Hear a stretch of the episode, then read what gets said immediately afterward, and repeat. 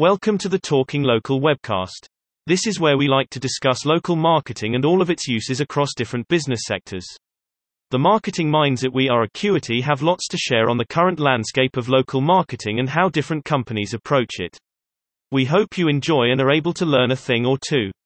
How to stand out in a saturated market. I was lucky enough to manage a trip to Istanbul last month. It's one of those places that's always been on my bucket list. And as well as the amazing Hagia Sophia and a trip on the Bosporus, I also managed to visit one of the world's first and largest local shopping malls, the Grand Bazaar. Consisting of 61 covered streets and over 4,000 shops, it was listed in 2014 as the world's most visited tourist attraction with 91 million annual shoppers.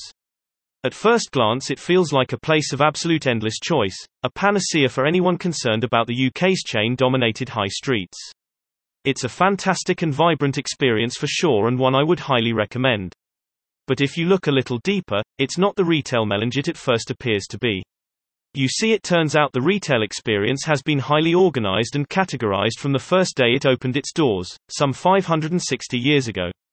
Traders of the same type of goods were always forcibly concentrated along specific roads, which naturally got named after the traders' professions.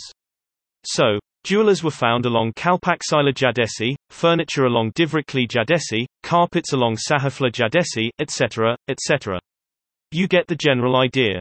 This structured retailing experience continues today. Upon this realization, the visual assault calms somewhat. Your eyes begin to focus. And you start to notice the goods being sold. At this point, you realize there isn't really the endless choice you first imagined, and many of the shops are selling the same stuff side by side. Now I may be an expert on marketing, but I don't confess to be a retailer. So how exactly does this work I thought?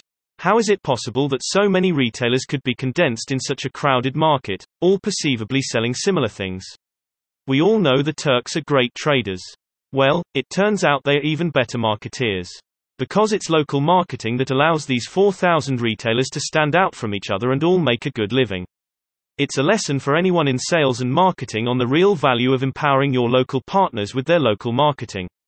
1. They know how to connect with customers. Within a short space of time, they use their local experience and personality to identify, understand, and connect with passing prospects wherever they come from. 2. They might be selling similar things, but they each have an ability to differentiate themselves with personal touches, merchandising, and offers to create that perfect customer experience. 3. They understand what potential customers need. As brand advocates, they can showcase their products with passion, but they also take the time to listen and never attempt a hard sell. 4. They understand how to negotiate and are empowered to do so. So, the outcome is always win win and both parties come away happy. 5. They understand perfectly how to upsell when the opportunity is there. In the West, retail has taken a path of one size fits all but there's a strong argument that empowering local partners brings all kind of benefits that stand the test of time. It makes real sense. Take it from the retailers in this 560-year-old local shopping center. If you'd like to find out more about how to activate your brand with local audiences, improving relevancy and connection, get in touch. Just search We Are Acuity, we'd love a chat.